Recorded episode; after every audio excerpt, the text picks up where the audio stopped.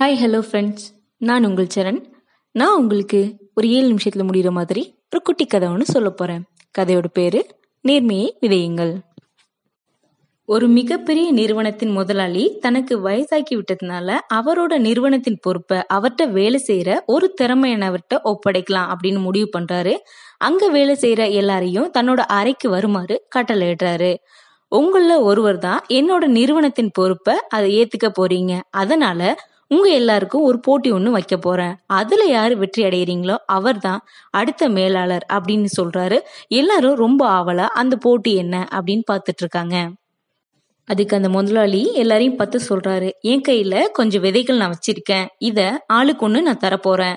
இதை நீங்க எடுத்துட்டு போய் உங்க வீட்டுல தொட்டியில வச்சு உரம் போட்டு தண்ணி ஊத்தி நல்லா வளர்க்கணும். இதே மாதிரி அடுத்த வருஷம் கொண்டு வந்து என்கிட்ட காட்டணும். யார் செடியை ரொம்ப நல்லா வளர்த்துருக்கீங்களோ அவங்க தான் இந்த கம்பெனியோட பொறுப்பை ஏத்துக்க போறீங்க அப்படின்னு சொல்றாரு. எல்லாரும் ஆளுக்கு ஒரு விதையை வாங்கிட்டு போறாங்க. அந்த கம்பெனில வேலை செய்யற ராமுவும் ஒரு விதையை வாங்கிட்டு போறான். ராமு தன்னோட வீட்டுக்கு போறான். தன் மனைவிட்ட முதலாளி சொல்ல எல்லாத்தையும் சொல்றான். அவனோட மனைவியும் தொட்டியும் ஓரம் தண்ணி எல்லாம் அவனுக்கு கொடுத்து அந்த விதையை நடுறதுக்கு உதவி பண்றாங்க. ஒரு வாரம் கழிஞ்சிருச்சு நிறுவனத்துல இருக்க எல்லாரும் தன்னோட செடியில தன்னோட தொட்டியில செடி வளர்ந்துருச்சு அப்படின்னு பேசிக்க ஆரம்பிக்கிறாங்க. ஆனா ராமுவோட தொட்டியில செடி இன்னும் வளரவே ஆரம்பிக்கல. ஒரு மாசம் ஆயிடுச்சு செடி இன்னும் வளரல. நாட்கள் இப்படியே உருண்டு போயிட்டு இருக்கு ஒரு வழியா ஆறு மாசம் ஆயிடுச்சு அப்போ கூட அவனோட தொட்டியில செடி வளரவே இல்லை. ஒருவேளை நான் விதையை வீணாக்கிட்டனோ அப்படின்னு சொல்லி புலம்பிட்டு இருக்கான் ஆனா தினந்தோறும் அவனோட செடிக்கு அவன் தண்ணி ஊத்துறத நிறுத்தவே இல்லை. தன்னோட தொட்டியில செடி வளரலையே அப்படின்னு சொல்லி அவனோட ஆபீஸ்ல அவன் யார்கிட்டயும் சொல்லவும் இல்லை. இப்படியே ஒரு வருஷம் முடிஞ்சு போயிடுச்சு. எல்லாரும் தொட்டிய முதலாட்டிட்டு காட்டுறதுக்காக கொண்டு வராங்க. ராமு தன்னோட மனைவிட்ட நான் காலி தொட்டியை எடுத்துட்டு போக மாட்டேன் அப்படின்னு சொல்றான். அதுக்கு அவன் மனைவி அவனை சமாதானப்படுத்தி நீங்க ஒரு வருஷம் முழுக்க உங்க முதலாளி சொன்ன மாதிரி செஞ்சீங்க. செடி வளரல அதுக்கு நீங்க என்ன பண்ணுவீங்க? நீங்க நேர்மையா நடந்துக்குங்க. தொட்டியை எடுத்துட்டு போய் உங்க முதலாளிகிட்ட காட்டுங்க அப்படின்னு சொல்றா. ராமுவும் காலி தொட்டியை எடுத்துக்கிட்டு அவனோட அலுவலகத்துக்கு போறான். எல்லார் தொட்டியையும் பாக்குறான். விதவிதமா செடிகள் ஒன்னு ஒன்னும் ஒவ்வொரு உயரத்துல இருக்கு. இவன் தொட்டிய எல்லாரும் பாக்குறாங்க சிரிக்கிறாங்க. எல்லாரும் ராமுவோட தொட்டியை பார்த்து சிரிக்கிறாங்க. முதலாளி எல்லாரையும் தன்னோட அறைக்கு செடிகளை கொண்டு வருமாறு கூப்பிடுறாரு.